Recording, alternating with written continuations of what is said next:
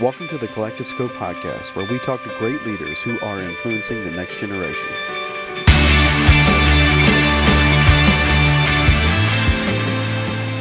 Welcome back to the Collective Scope podcast here at lovely Lee University. And we're sitting in the office of one of my good friends, my best friend, Rob Fultz, in your glowing office. There's still no students here, though, Rob. Hashtag Presh. You just called me your best friend. Ah, you know. you said hashtag out loud. So I did, yeah. It's, I totally just. So let's get off the uh, the the vibes or that or whatever going on here. We welcome our guest, uh, Samuel Deuth. He is a campus pastor for Awaken Church part of the C3 Church Network. He is in SoCal. Rob, you're a SoCal boy. I love me some SoCal, man. Love me some SoCal. So is the sun shining in SoCal down there, Sam? Of course. You know, I what's up, guys? I hate to break it to you, but it is. It is. It's beautiful. It's sunny. I lived in Seattle for a while, and now I, the Lord has called me to the promised land, and I, I stopped having to check my weather app. So thank God for that. You know, exactly. That was that was one of the big the biggest transitions in Seattle. It's like 95% of the daily conversations is weather talk. How's the weather? Is it raining? How long is it raining? When will it stop? When will it start? Uh, how many shots of espresso do I need in my coffee today? And so now now I'm down here and uh, enjoying enjoying enjoying the moment. It's sunny with a chance of sunshine. as yeah. what it is in SoCal, right? Yeah, boy. honestly, I think I, I got quite a few unfollows from my family's uh, friends in Seattle as well as Minnesota. Once we moved down here, all the beach and sunshine pics. I just yep. I, I started I started uh, getting in people's uh, heads too much, so I, my follower count definitely took a hit. I bet. so you you serve as a campus pastor for the Awaken Church there.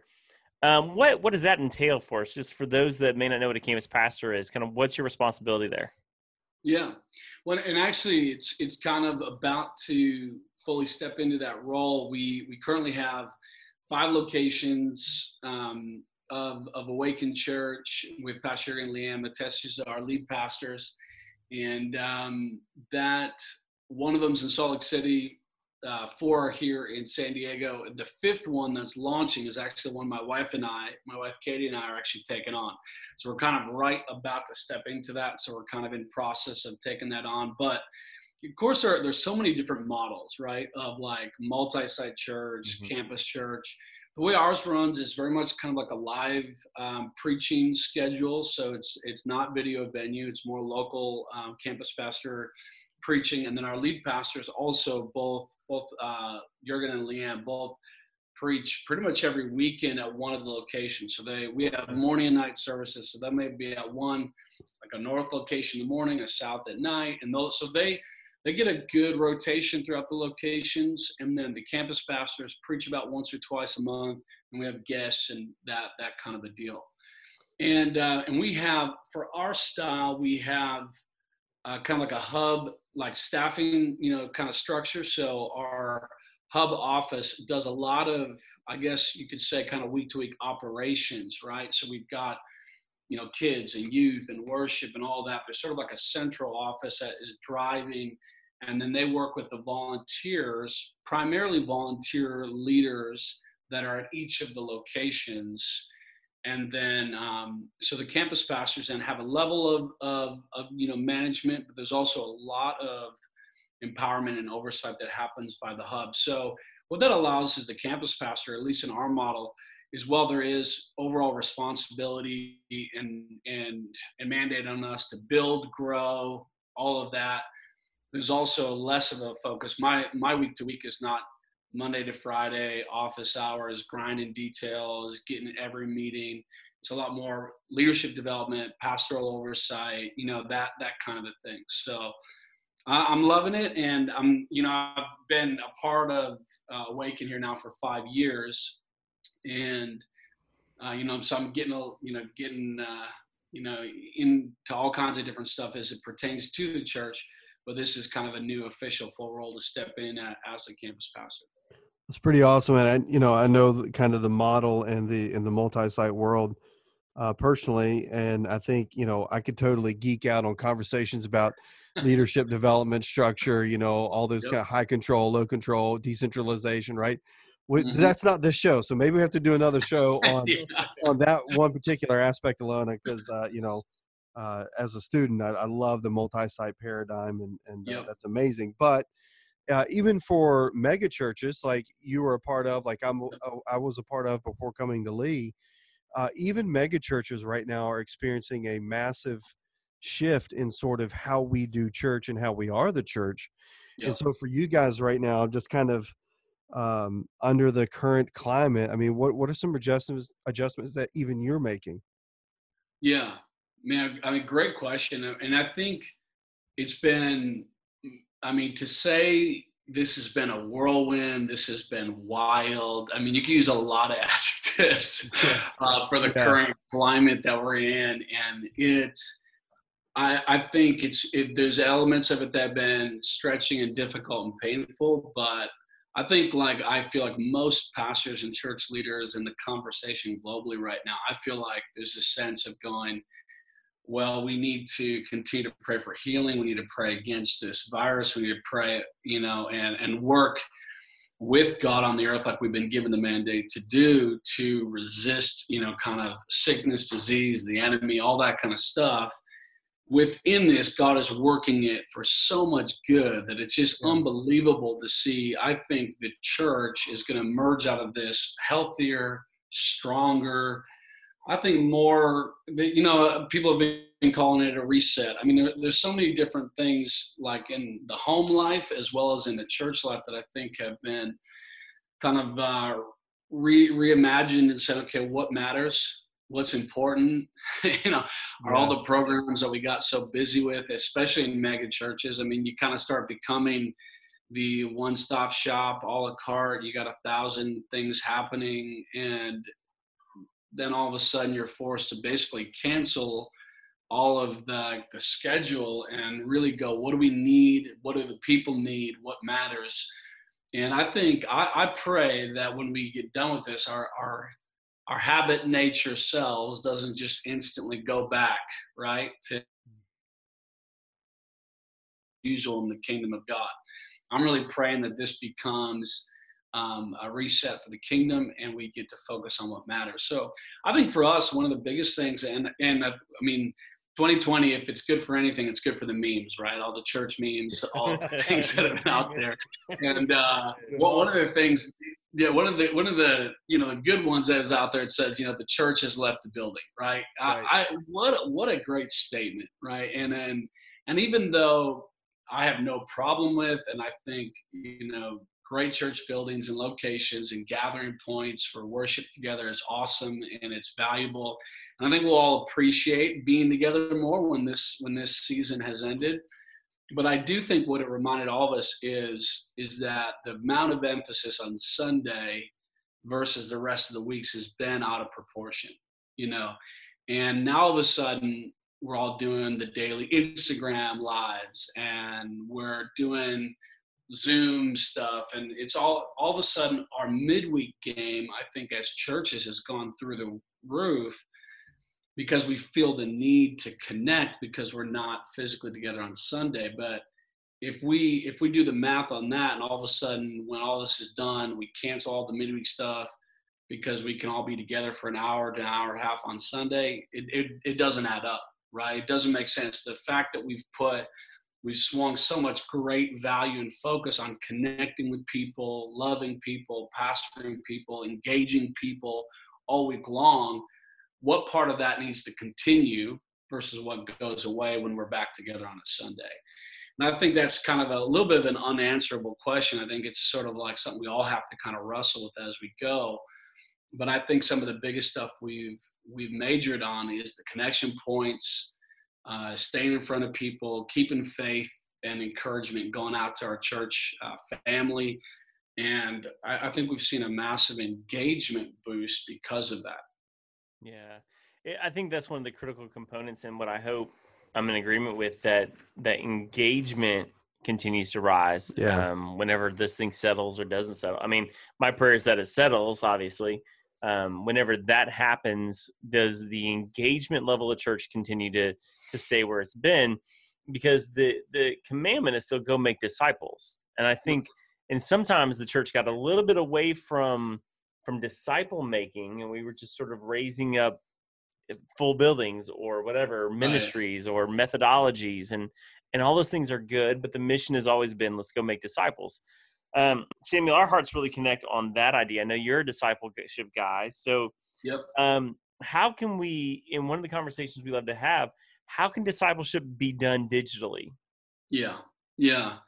I mean, I think that's a great question. Of course, it's something we've all had to. We're we're forced to ask and answer that question now, and we haven't, for the most part. There's some churches who've done better than others at being in that online space and and and being intentional about it but this has certainly uh, forced us. You know, I, I, know for me, you know, that discipleship component is huge. I um, a few years back, I wrote a resource that engages, that serves churches in that area of discipleship. And even for me, church has been saying like, "Hey, you got an online version? You got online course?" You know, and I've been putting it off, putting it off. Thankfully, a couple months ago, I activated, got that done right in time really by God's grace and timing for this moment. So all of a sudden, even for me, I went from everybody wanting some type of physical, tangible thing to serve their church, and now all of a sudden, everyone needs an online resource, right? Mm. And so it was a total like, even for me as you know, you know, uh, a little bit like a ministry entrepreneur. I mean, if you want to kind of phrase it like that, of serving churches in a resource, writing different capacities my whole life had to completely shift as well in this season. And so I think everyone's kind of wrestling with that. Everyone had to do a little bit of triage to figure out how to just have church, so to yeah. speak. And now everyone's going, okay, now what does it look like beyond that? So I, I think, um, I think discipleship, I, I sort of feel like whatever medium you're using, whether you're in person or you're online, the, the foundation of healthy discipleship is relationship right? Yeah. So i think discipleship grows best in that space it's healthiest in that space. So classrooms are are great and they can teach and they can communicate certain things. Um, a stage and preaching has a level of discipleship elements that are happening as you're teaching them to obey like like matthew 20 talks about. There's all these settings that have levels of it of teaching instructing training discipleship elements but ultimately it's doing life with people right? It's mm-hmm. finding more ways that we're together and we're creating those moments where it's iron sharpening iron. We're creating those moments where i just i see how you interact with your friends with your wife with your kids in all of those spaces. So that's where i feel like no matter what we do, whether it's online or local, it's trying to figure out how do we create more spaces where we as believers are just actually doing life together. Because I don't know, I've heard that phrase like, like my whole life hey, doing life together, we're doing life together. And if I was honest, most of my church leadership experience has been more like we're doing church on Sunday together. We're not really doing life together. Yeah. Uh, yeah. And and it was actually not until I got into this season where I'm at where um, our church awaken Jurgen Leand, it's it's a very much a relationally like based driven type of model. I think part of that is because it came out of the Australia kind of Aussie, even like sometimes the European and Australian churches, or a lot of times just non-American churches, have a little bit more of an instinctive like relational DNA where you're actually kind of being together, it's sharing meals, it's it's time and so I think because of that, there's actually been more of a, a relationship based driven style of uh, discipleship that is at our church. And now it's just translating that into the online space, right? It's it's the lives, it's it's those moments, but it's also the online Zoom, small group environments, connection environments, so there you know there's there's different ways we can do it but i think relationship has to continue to be the bedrock and the foundation of discipleship. Uh, yeah i think i would 100% agree with that. I think um there's probably didn't take too hard for you to figure out where you're getting pushed back on the digital discipleship conversation right so a lot of people would argue that theologically philosophically even perhaps discipleship digital discipleship is not quote possible because it requires a certain amount of face to face interaction, body to body contact sort of truth, eh, eh, which I think you would absolutely agree with. I don't think you're saying that at all. Yeah. So I think in the current sort of climate and culture where people are being forced to either adapt or disappear, basically, right? I mean, that doesn't mean right. the church is closing. It just means they're they're not meeting or they're not functioning or they're not, you know, connecting with their local church or whatever. So I, there's a definitely a tension, definitely a rhythm that needs to happen there. So for you, uh, kind of being on the on the front cutting edge, one of those guys who are leading digitally well, what have been some of the limitations that you've seen in terms of approaching discipleship from a digital format? Not exclusively, of course, but what are some of yeah. those those hurdles that you've hit? So as other folks, men, women, lead digitally, so that they know what they're what should be coming down the road, some challenges they're going to face. Yeah, you know, I think I think digitally, obviously, part of it is is you know if you're a church leader and you're whether it's youth ministry, adult, you know, young adult, whatever it is. I think this season does require a lot of clear communication, right? Because the world has been used to a certain way. So now, if you're saying, "Hey, we want you to engage in your Christian faith discipleship elements online, in Zoom groups, um, in watching a lot online stream, any and all of that. I think the one of the biggest keys is just clearly communicating. Make sure you're helping and engaging people. What are the steps? What potential just technology hurdles could there be for people to go? Okay, I've never done that before. What does that mean?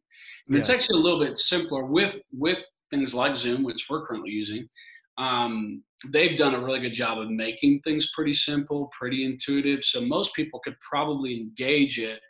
There just might need to be some intentional training how to get it there. Um, I, I, think, you know, again, this isn't going to be a, a long term thing, but I think maybe one of the challenges is, you know, it's easy to kind of do one thing on a camera, but you're not with people as much. So, holding them accountable can have a unique element to it. You know, we can all kind of put on a front for a video, get our YouTube light on, make ourselves look a little bit better. May or may not be wearing pants. You know, I mean that kind of a deal. I am, just doesn't know. Just doesn't. um, but you know, there there can be some of those things.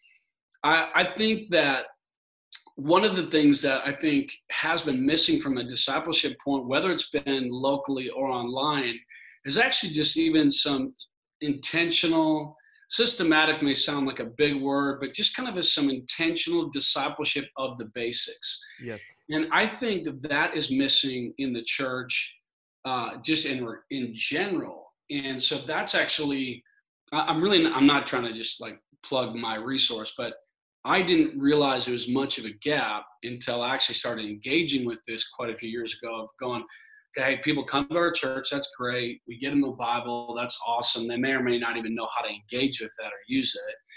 Um, we tell them to come back next Sunday, all good things. Like all these are, are helpful things, great things, and necessary things.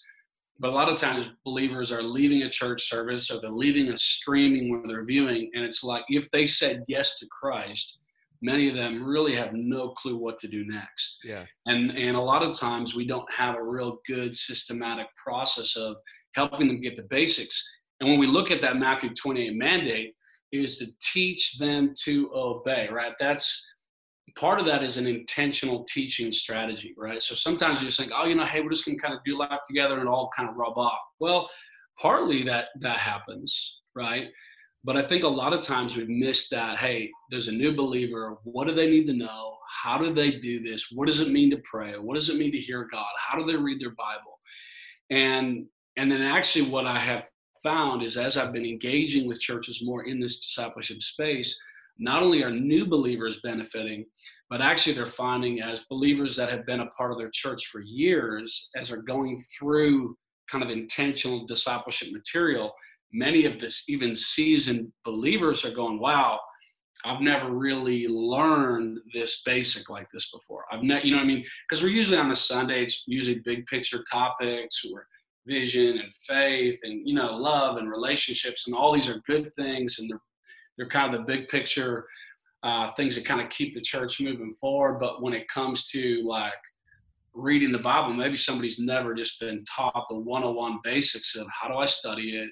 How do I apply it? What does that even look like? You know what I mean? Like yeah. water baptism. We people getting baptized, but when have we just fundamentally taught the broader group of our church what does that mean? Why do we get water baptized?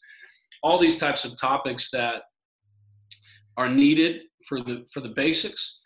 And so I think I think all of us maybe if we've relied on just a Sunday church service to kind of carry that have to start going what do we do to make sure people are engaging uh, with the basics of, of faith and i think one of one of the potential even before this all happened there's some churches that are we're starting to get more intentional with having online discipleship like video courses mm-hmm. right that that people could go through because even if you come to the church physically it can be a great resource because everyone's so used to consuming content online you know what i mean we can yeah. we can effectively start supporting discipleship now we're all forced to do this online but i think long term even when we go back to our sunday gatherings we'll be able to i think maximize discipleship training in the fundamentals. Because what's great is you can get people to get the basics,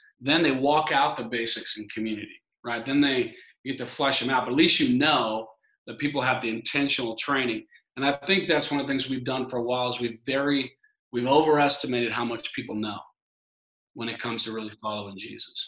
Yeah. No, I mean I, I agree, Sam. I think um you you mentioned the Christian entrepreneurship, and one of the elements of not just just in faith, but it's sort of been the the e-commerce e-course rise of probably the last six or seven years. Yeah. It's been a huge thing in culture, um, and something that the church has been. Uh, I don't even want to use slow, maybe the the kindest way to say it, slow to catch on to that they can deliver evergreen content continually yeah. um, in a in a format that that helps people gain some of this basic knowledge. Um, yeah. We've done video series for a long time in the church, but you had to go buy it, and somebody had to put the VHS in, and and so I think what I hope comes out of some of this is a shift that we can um, create evergreen content, and especially discipleship content Yep. that people can can consume because they're already doing it anyways. I mean, your two highest like like um, networks are Google and YouTube. Yeah, people are searching Google and YouTube. They're getting all their information from Google and YouTube. Um, so I, what I hope is that the, the, church realizes there's a a real um, asset in this um, yeah. for their discipleship. Now, again, let's be clear: it doesn't take away the the person to person accountability measures. You you mentioned that. Yeah, there's something that happens when it's just uh, flesh on flesh, people connecting that's different than a screen. Um, so how do we, and maybe you have a better grasp on this, how do we take this content we have that we're creating right now and keep it personal? Yeah. You know, here's an example of um, a couple churches um, are using like this following Jesus online course. And here's a couple ways that they're doing it to where the online stays personal. And this can apply now and it can apply when people are meeting in groups again. But right now, like they're using Zoom, and one one church is using it where they have their Zoom group, they're online, they're together, and then they just screen share this video. You know what I mean? Like that teaches on prayer, right? So they all watch that together. Then you know that goes down, and now it's just Zoom. It's face to face, at least in a Zoom setting and hey, let's talk about it and how that. What do you think? You know what I mean? So you can use all kinds of material like that, or you could bring it into those small group settings and literally all watch it together. So it's it, you're engaged in the content together. Then have those group discussions. That way, you're able to still keep that social interaction and engagement and get a chance to hear real time and help disciple people through content because obviously you can hear how they're processing it or not processing it and that allows you to stay personal um, others are doing where it's you know whatever content discipleship you're listening to or reading or watching they go hey we're going to watch that and then when I jump online in my Zoom group, we're discussing what we watched or what we learned or what we read. You know what I mean? Mm-hmm. So the I, I think that's it's not really that complicated, right? In in that sense where you have online media that you're consuming, but then you're getting together with people to actually engage on that topic to make sure that people are really learning and understanding. And that obviously that basic concept can translate well once we're back in groups together. You know, you could say, hey, everyone, make sure you watch this video this week, right? It's on our church website. You know what I mean? Can watch that content, and then when we come together, we're all going to talk about it. You know what I mean? Or again, you're in a home, somebody pulls up their their TV, and now everything's smart TV and access everything online, and they watch the video, they watch a teaching, watch whatever, and then you're able to engage it. So I, I think I think in many ways it's not it's not super complicated, right? I think I think if we're not careful, we could actually overcomplicate the reality of this. It's just digital digital content right now is really essential, but we can continue to use the power of having it available 24/7 to people. Like you said, evergreen content. This is actually a really smart way for us to deliver training, development. This is good for discipleship, but in the church leadership standpoint, it's great for all kinds of things training teams, leadership development courses. I mean, there's all kinds of ways we can actually use this this concept.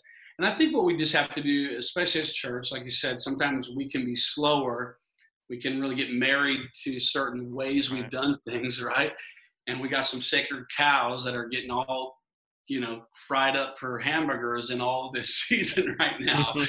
and uh, everybody who just swore against the online experience now it's like well good lord we get better get online. You know what i mean? Yeah. like or else you know? And uh, uh, you know um, uh, in the northwest because who very much not necessarily very much like a local church you know meeting gathering not really focusing much online. After all this went down posted a comment said hey remember when we all like bash Judah Smith for his like home app, you know, like thing. And now we're all just thinking he's the smartest man in the room. You know what I mean?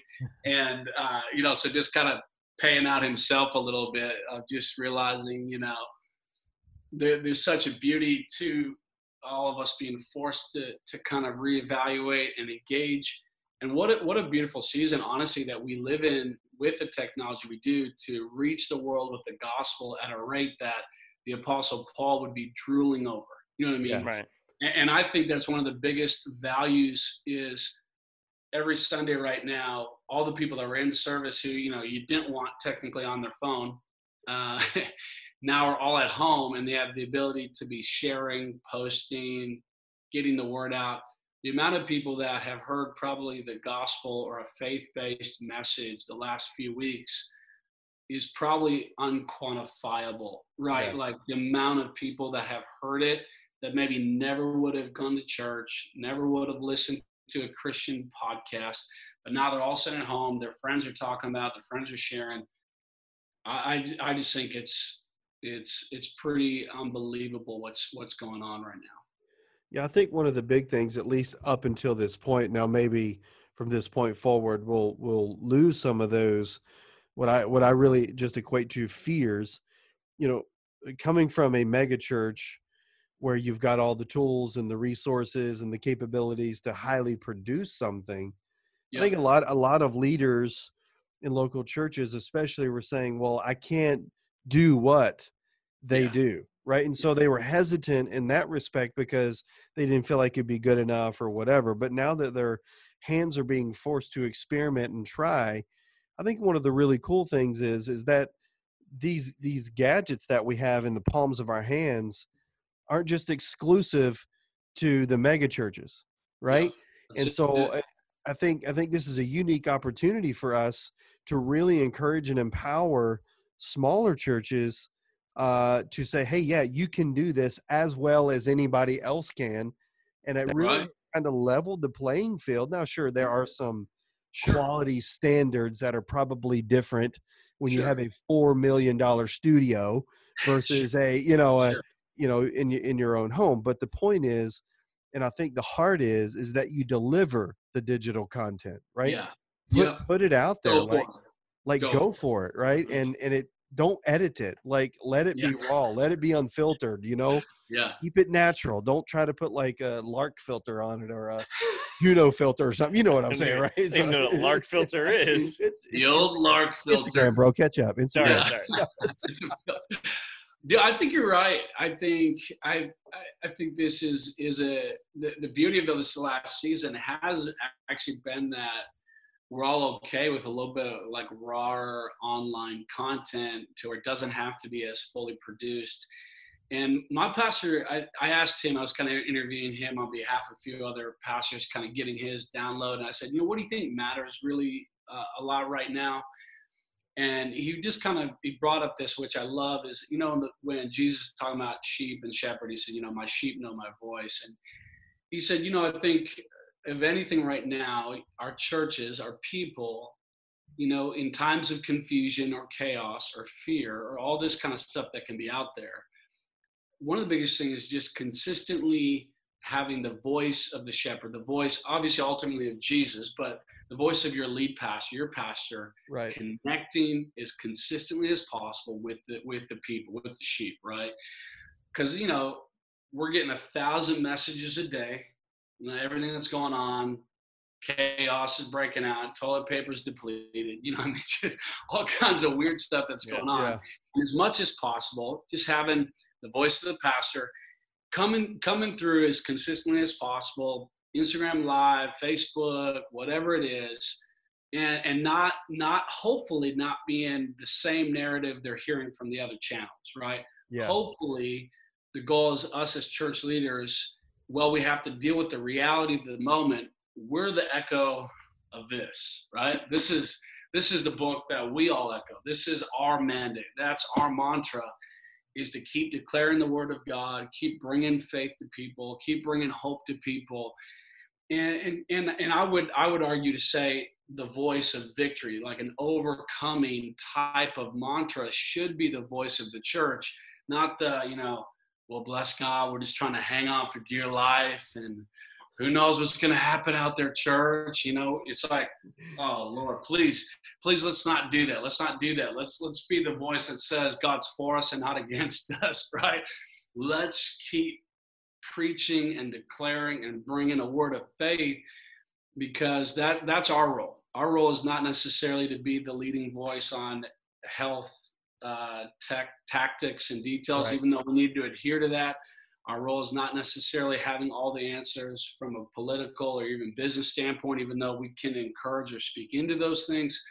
Our, our job is, is the soul, it's the heart, it's faith, it's Jesus, right? That's that's what we have to keep kind of bringing to the table. Yeah, yeah. You you bring up the the lead communicator for houses, for pastors, churches. Um, one of the things you sort of thrive in, and one of your niches is to teach preaching, which seems kind of paradoxical to teach preaching. But I'm actually in Yeah. a master's level Right. class where I'm learning to preach after 25 years or whatever.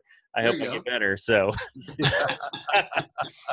but so how are you seeing this um, samuel in, in sort of how you communicate and help preachers this tension of of being creative of being clear and being accurate scripturally like how are you helping people navigate that Yeah.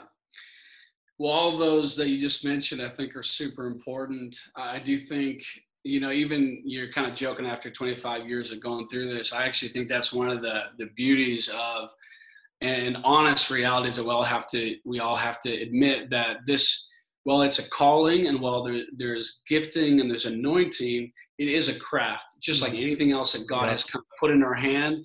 We get the talent we have to multiply it right? So i think I think sometimes we have to be careful, first of all, as preachers, to not assume we've arrived at it just because, you know, I've been preaching for two decades, like that, that somehow I've learned all I need to learn or I figured out. It's like, man, this is a, a craft that we're honing and shaping because ultimately the message is not changing, right? The, the, the gospel is the same, but I have to continually get more and more effective at how I'm delivering the gospel to people so I think I think that's important to see it as an always growing, always developing, always honing craft. And thank God I'm a better preacher now than when I was a first a junior high youth pastor. you know, yeah. just swinging for the fences, hoping for the best. You know, and uh, and I feel bad for the, that audience at that time. But I've gone back. I went back to a youth group. This is no lie. I think I mentioned this before to a youth group about three or four years after I left. I was probably I was about three years removed. There was a few kids still left, and I apologized for how bad the sermons were. Like in like from the pulpit, I'm like, y'all got some real bad messages. I'm sorry about that. Everything I said, throw it all away. Throw it all away. It was all yeah. I thought it was creative and crafty. It was terrible. Yeah. You know, the only the one of the best things though that happened for me is learning how to preach to junior hires is junior hires are not really giving you visual love. Like they're not like uh-huh. amening you. They're hardly smiling. If it's a morning service, they're half asleep. You know what I mean? Like so one of the benefits of that reality was is it actually taught me how to uh, bring a word that I felt like was right, helpful, good, solid, creative, all of that without feeling like I was dependent on my audience response, right? Because that can be a crutch in preaching. Is that I'm pure now? I, I want I need to be become more proficient at reading my audience and and learning how to feel the moment, you know, sense what's happening, lean into certain things. But that's different than basing like was it good or bad purely on facial expressions because right, right. you know you're going to have some people who look like they hate their life out there. Has nothing to do necessarily with the word you're bringing you know? Yeah and i think you bring up a very interesting point. You know when you're preaching live it's a much different feel when you can react or respond or engage or interact with those who are participating or watching. So back to this whole digital platform concept where communication is as if not more important to be yeah. clear, to be uh, convictional, to whatever, right? As you communicate, do you see a particular style? I know stylistic conversations are all over the board because there is no right style, but yeah. is there a particular communication strategy you think is important for people who are now beginning to learn how to communicate in a digital atmosphere? Yeah, you, are right. There's everyone's got their opinions on it. You know, everyone's like some are real hardcore, like you need to have like coffee table, bar stool, totally chill it out, no preaching. You know, get in people's living room, and some people are still preaching away. Yeah. Uh, I would say our style of church are a little bit more of a we're going to keep preaching away, right? Like like style, even in an online setting. Uh, having having said that, I think the bigger honest, like my opinion is authenticity. So I think your audience engages with with an authentic you and who God's called you to be and how you preach and the way you preach. So while there's going to be elements that need to shift because you're not interacting with a live audience, if you've been like a preacher, preacher, preacher kind of thing, and all of a sudden you try to get on a bar stool and sit at a coffee table and sip your, you know, latte and be calm and go Andy Stanley on it, like it's not going to go well. It's going to be weird. You're going to be awkward. People are not, you know what I mean? Like, yeah. Uh, so I, I think you kind of have to just go, okay, what's my style? Who am I?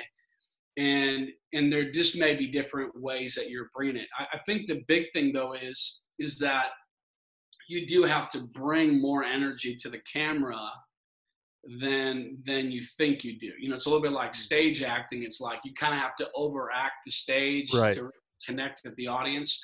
I think there's a level of going like if you just if you get in a mindset that's totally like, hey, I'm just chilling out, just vibey at home, that's probably going to come across too chill. You know what I mean? Like almost like uh, not engaging enough or not inspiring enough would be my perception or opinion on that. I think you have to realize that you the the the faith and the atmosphere and, and what you would bring maybe on a Sunday I'm going to bring that to the camera at a certain level of passion. It doesn't mean I'm pacing around. It doesn't mean doesn't necessarily mean I have to be yelling, but it means like I'm bringing faith. I'm excited, like how I'm doing right now. you know yeah, I mean? yeah. Like, you know, it's like that energy that you're kind of bringing into the moment. I think this is how I am because this is also kind of how I preach, or I'm going to kind of bring some energy to it. So that's how I want to be when I'm recording a Zoom, when I'm doing a Facebook Live or an Instagram Live, or whether I'm live streaming on a Sunday, those different moments. But I, I do think, even going back to you asking about biblical accuracy, man, I think that's one of the most important things that we have to maintain in seasons like this too, because everyone wants to like interpret the times. Right.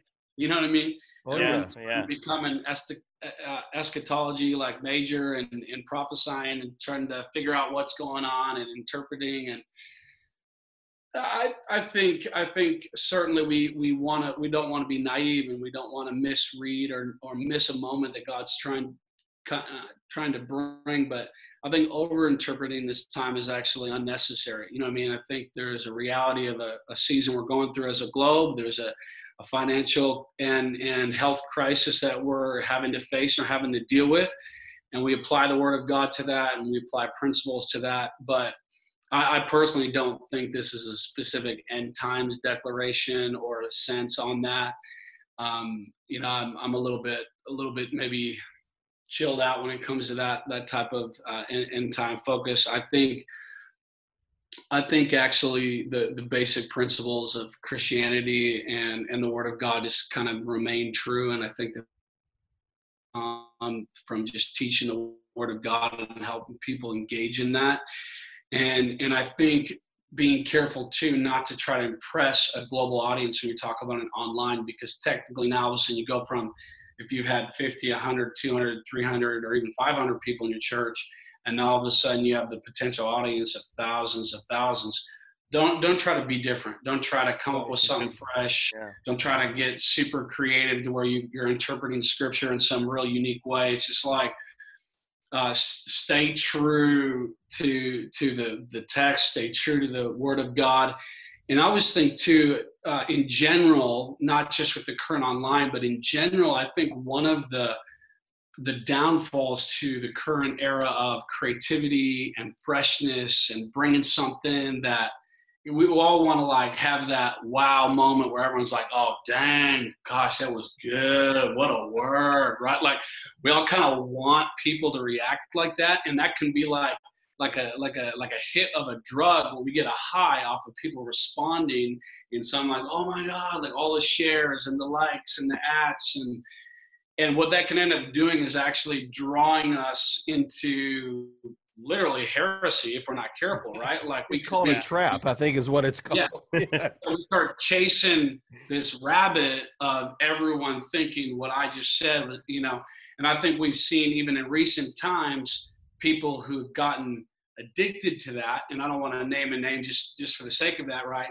And we all loved their content a few years back because it was fresh, it was creative, and I think they got addicted to that and then wrote a book that basically jumped them off the theological deep end of, into heresy about there not being in any hell and everyone just kind of goes to heaven. You know what I mean? And so, and, but I think he, he, that person is not the only one. There's many others who've got addicted to that. And all of a sudden we're saying stuff that's maybe on the edge or even borderline off track. And I just, I think right now, this is not necessarily a time where everyone needs some crazy fresh revelation. Actually, people need a reinforcement of what matters most. They need a reinforcement of God's good, God's for you, God speaks, God hears, God heals. You know, Jesus died, Jesus loves you. You know what I mean? Like he rose, the Holy Spirit's, you know, here to empower, you know, like we, we need the basics right now yeah. in, in moments of chaos. We actually need the unchanging, unshakable truths of God's word uh, more than we need a flashy, tweetable, quotable thing that no one's ever heard before. Yeah, I, I agree 100%. I think, I think, you know, seasons like these, and this is not the only one yeah. the church or us will ever experience in our lifetimes, right. most likely. There will, yeah. there will always be some catalytic moment, some kind of a crisis that will move us closer to faith, closer to Christ. I, I hope you know that's that's where we go. But but I think in moments like this, we we clearly expose soundbite Christianity, right? And we need to rediscover sound doctrine of the faith, right? And this is right. not just a theological conversation. I think I think when we when we pacify ourselves with soundbite Christianity, you know we take the quotes and we take the tweets and we take the instagram posts and we blow them up oh you know that was amazing but you know when when the junk hits the fan i'm going to Yep. say crap on it's my it's my podcast i can say crap on my podcast Go ahead. the Go crap, ahead. the crap hits the fan right Nobody's shutting us down. nobody wants a sound bite right Yep, that's it. nobody wants a sound bite when when when their backs up against the wall i have two pastor friends who in the last uh last two days have lost jobs one of them is at a at, at a mega church there in california the other one is a it was a pastor in uh, memphis area both Yep. of them have lost their jobs sound bites aren't going to help those guys Right. That's it. It. sound bites are going to help the people who are getting unemployed sound bites are going to help the people who are, are losing loved ones yes because of the virus and the corona crisis and everything but there are people who die of disease every single day cancer Right. i mean i mean you, you can name it right Right. sound bite doesn't work sound doctrine deep faith real genuine expression of who jesus christ is in your life that is discipleship it, it Yep. it's beyond cute it's beyond Yep. flashy it's beyond cool backgrounds and screen graphics and I, I know that's what you're after so i'm not like chastising you so i'm not preaching at you bro i'm like i'm like affirming what you're saying because Yeah, you're saying we I'm need to you. stay true to the biblical text man we need to stay true Yeah. to what God is actually saying in these kinds of moments. And what he may be saying right now is not necessarily, hey, you know, I'm just going to sweep everything away and make it all right again, because normal is not the objective of the gospel. It is transformational, right? Yep. So, so I think in moments like these, when, when, and I know I'm preaching a little bit. I'm sorry. Yeah, I'm ahead. socially deprived, so I, I've got a lot of words but, um, I think I think you know I just love what you're saying about don't don't veer away from the gospel message just because you've changed your delivery method, right? Yeah. If you got to go Facebook Live now because you can't have church, go Facebook Live, man. But but bring the word. Like don't don't try to be Yeah. a soundbite pastor or a soundbite leader in a moment Yeah. like this. The Yeah. sheep will know my voice, man. Give them something to listen to that is transformative and and rooted in in faith. So Oh, sorry. and, no, no, no. You quoted Andy. You mentioned Andy Stanley earlier. I, I like what he said um, some time ago. He said, "Be married to the message, but date the methods." Mm. That's great. So I mean, Good he's, old he's- Andy. he's got a great soundbite for everything. There's Good old Andy, some truth yeah. to it. Um, but I think yeah, we we don't want to be cute, but we need to be clear. Yeah. So like like I am I'm with you, Rob. Sound doctrine is greater than sound bites every day, but it needs to be wrapped in clear communication. Like let's not be muddle let's not muddle it any more than it is. Yeah. Because Yeah. the the narratives that are being spread, no matter what situation we're in, no matter what time we're in, multiple narratives, let's be clear and concise in our communication with sound doctrine over sound bites. I think it's Yeah. all the above that's and, and.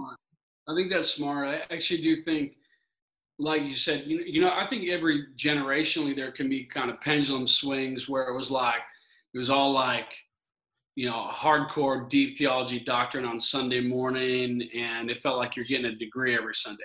Yeah. And then it kind of swung to it's like, you know, motivational speaker.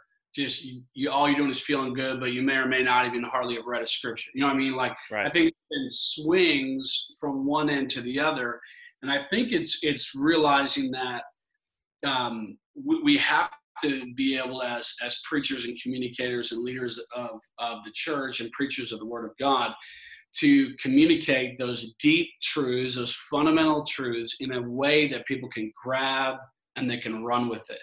And I think to me, you know, um, kind of in, in preaching, I have that term preaching forward is sort of like what I've sort of wrapped my my preaching, training, coaching, whatever in that topic, purely because I think to me as a preacher, I always want to preach with action in mind, action of the listener, right? Yeah. If they, if they can't do something because of what I just said to them or preached, then have I really have I really helped? You know what I mean? If I've just talked and you know deep dove into some passage or unpacked some theological concept, okay, awesome. I feel better about myself. I had a good study, but that person leaves and or they they log off online, whatever the case may be, and then they kind of go, what do I do with what I just heard? I, I, I don't have any action step. I don't have any next movement after that. To me, that's where I think we kind of miss it.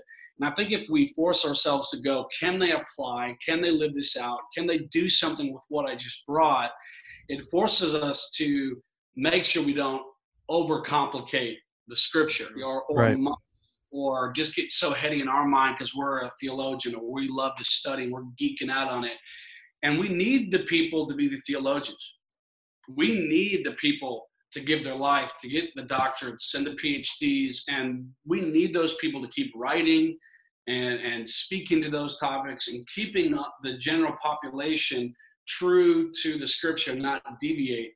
But then I think most of the time, us as, as generally as us as preachers and teachers of the Word of God, we need to we need to take enough of the study and the dive into it and then communicate it and deliver it to the general Christian population in a way that isn't over their head and beyond. And, and not that you're dumbing down what the general Christian needs, but I think we have to be honest that there is a difference between those called to study for hours and hours and hours and deep dive into into scriptural uh, truths and principles and uh, versus the general Christian who's a part of the body of Christ and they're living their life out in these different spheres of life and their their brain just checks out as soon as you try to like go crazy with them on some logical concept. I don't know if you guys agree with that or not, but No, that's no, I, see, no, I agree. I think, I think the Bible speaks to us as being children growing into adults,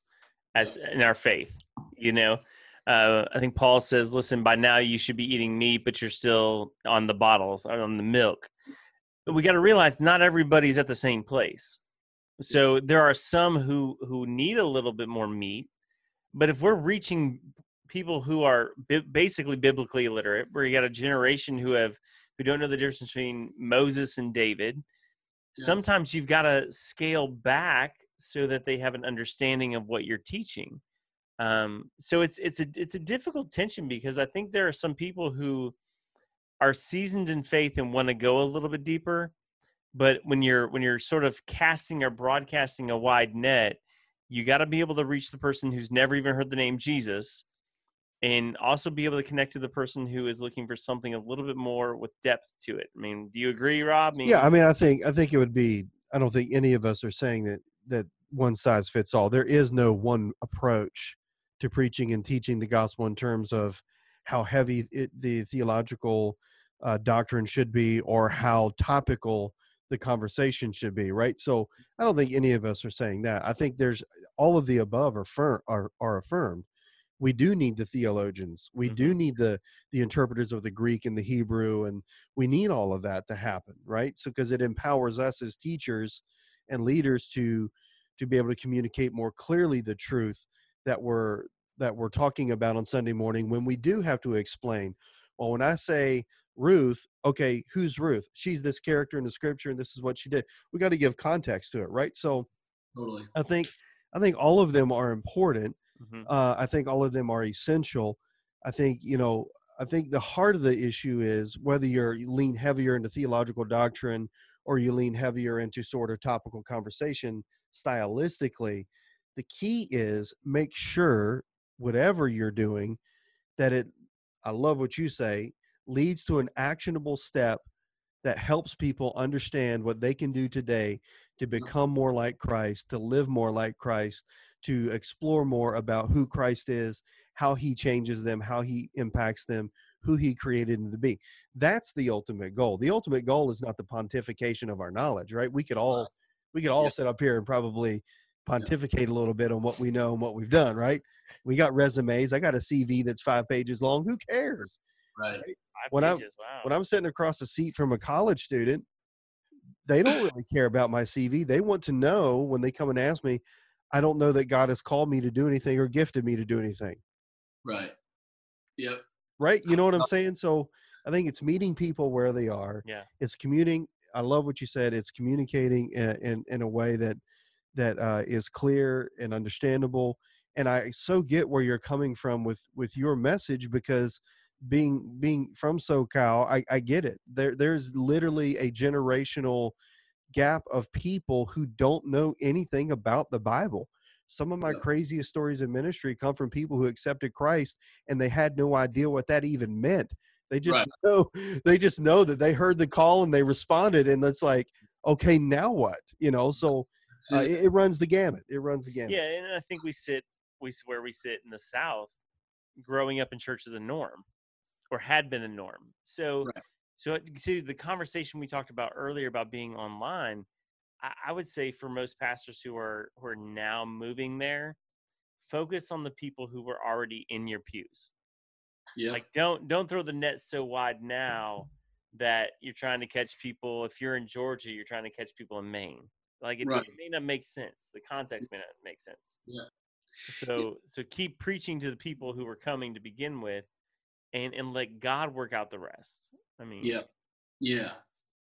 Yeah, I think that's good. And and I think all this around the discipleship conversation, I think I think it, it is a season where where as a church we we have to just ask, okay, we've been gathering crowds, but have we been making disciples, right? And Amen. so and I, I do feel like though the gathering of the crowd should be more I, I always think of like church gatherings the sunday it's like the military command center right? Everyone comes together they're getting stirred up they're getting the orders they're getting the command you know the you know the tactics that they need to go do.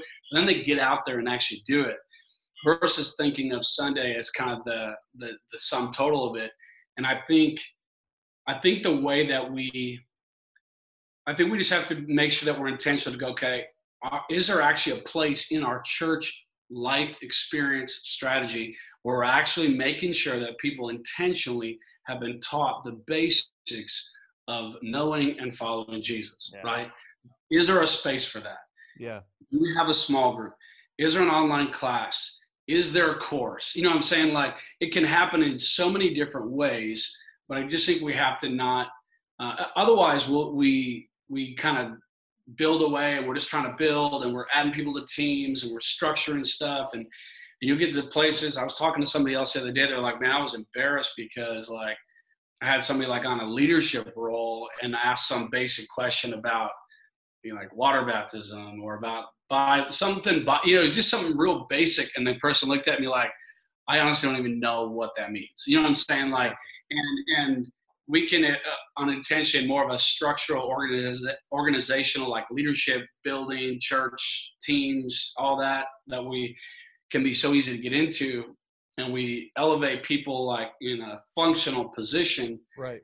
um, or we just assume everyone in our pew understands how to read the bible or understands how to pray or understands um, you know what does it mean to share your faith you know one of the things i'm encouraged about just with some of the resources that i have and you know like YouVersion reading plans that go along with the stuff i'm doing.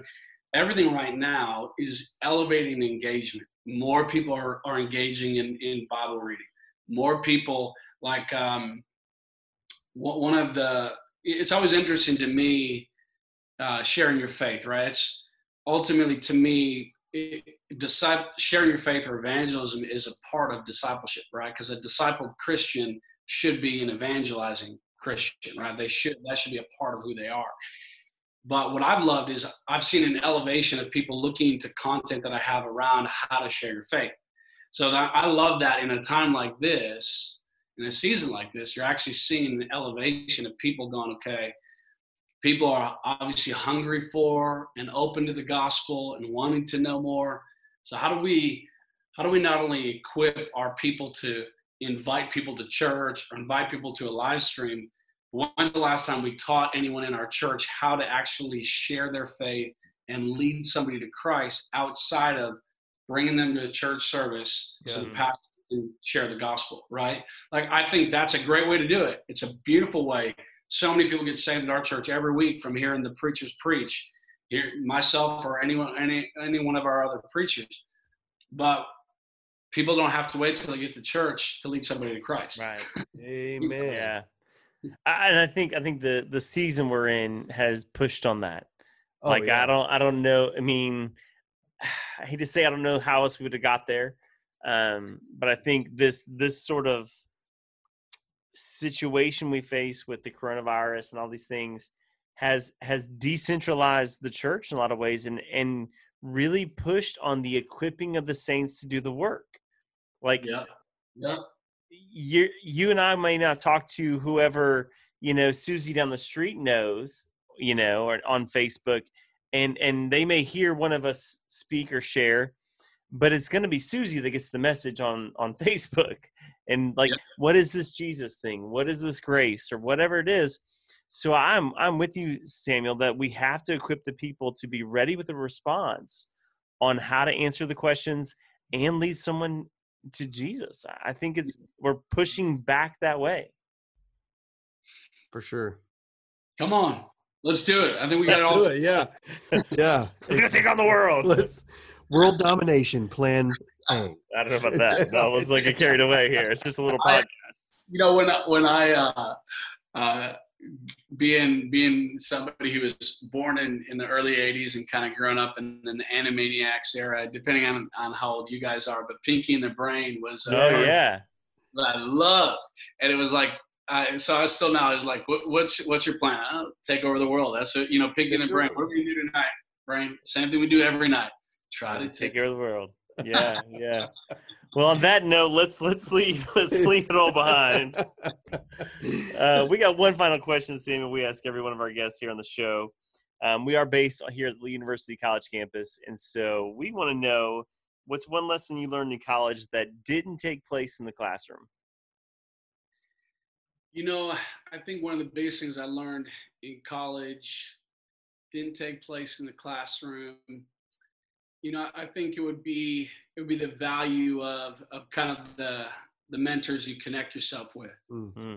Um, obviously, there's a lot of great people that were teaching those classes um, where I got mentorship sort of in class, but I ended up, thankfully, you know, people kind of teaching me or showing me or partly just kind of stumbling into it is I, I looked around to say who do I want to emulate who do I want to be like? What kind of ministry, especially, you know, for me feeling called to ministry.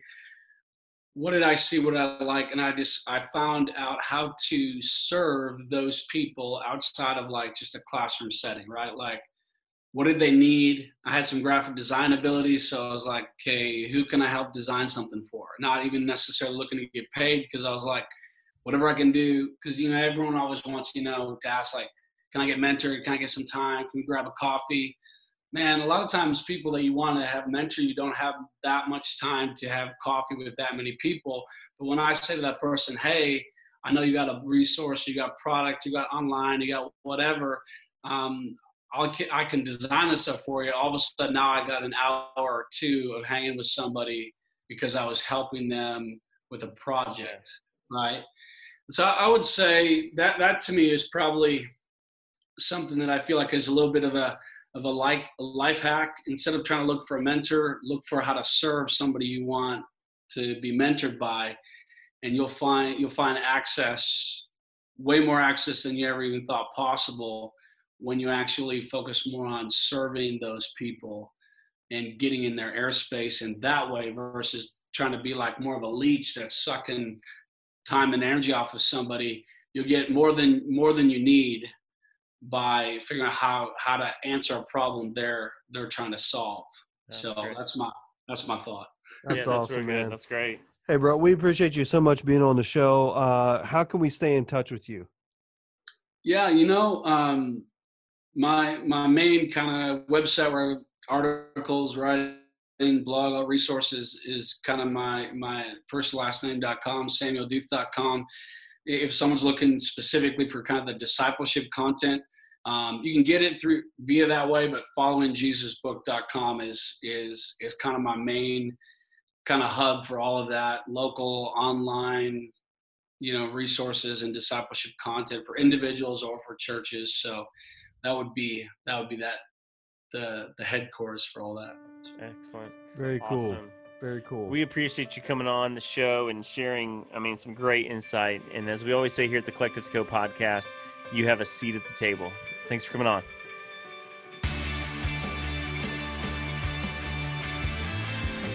Hey, thanks for listening to this episode of the Collectives Co podcast. Would you do us a favor and subscribe, rate, and review, and share this on social media so this content can reach other great leaders?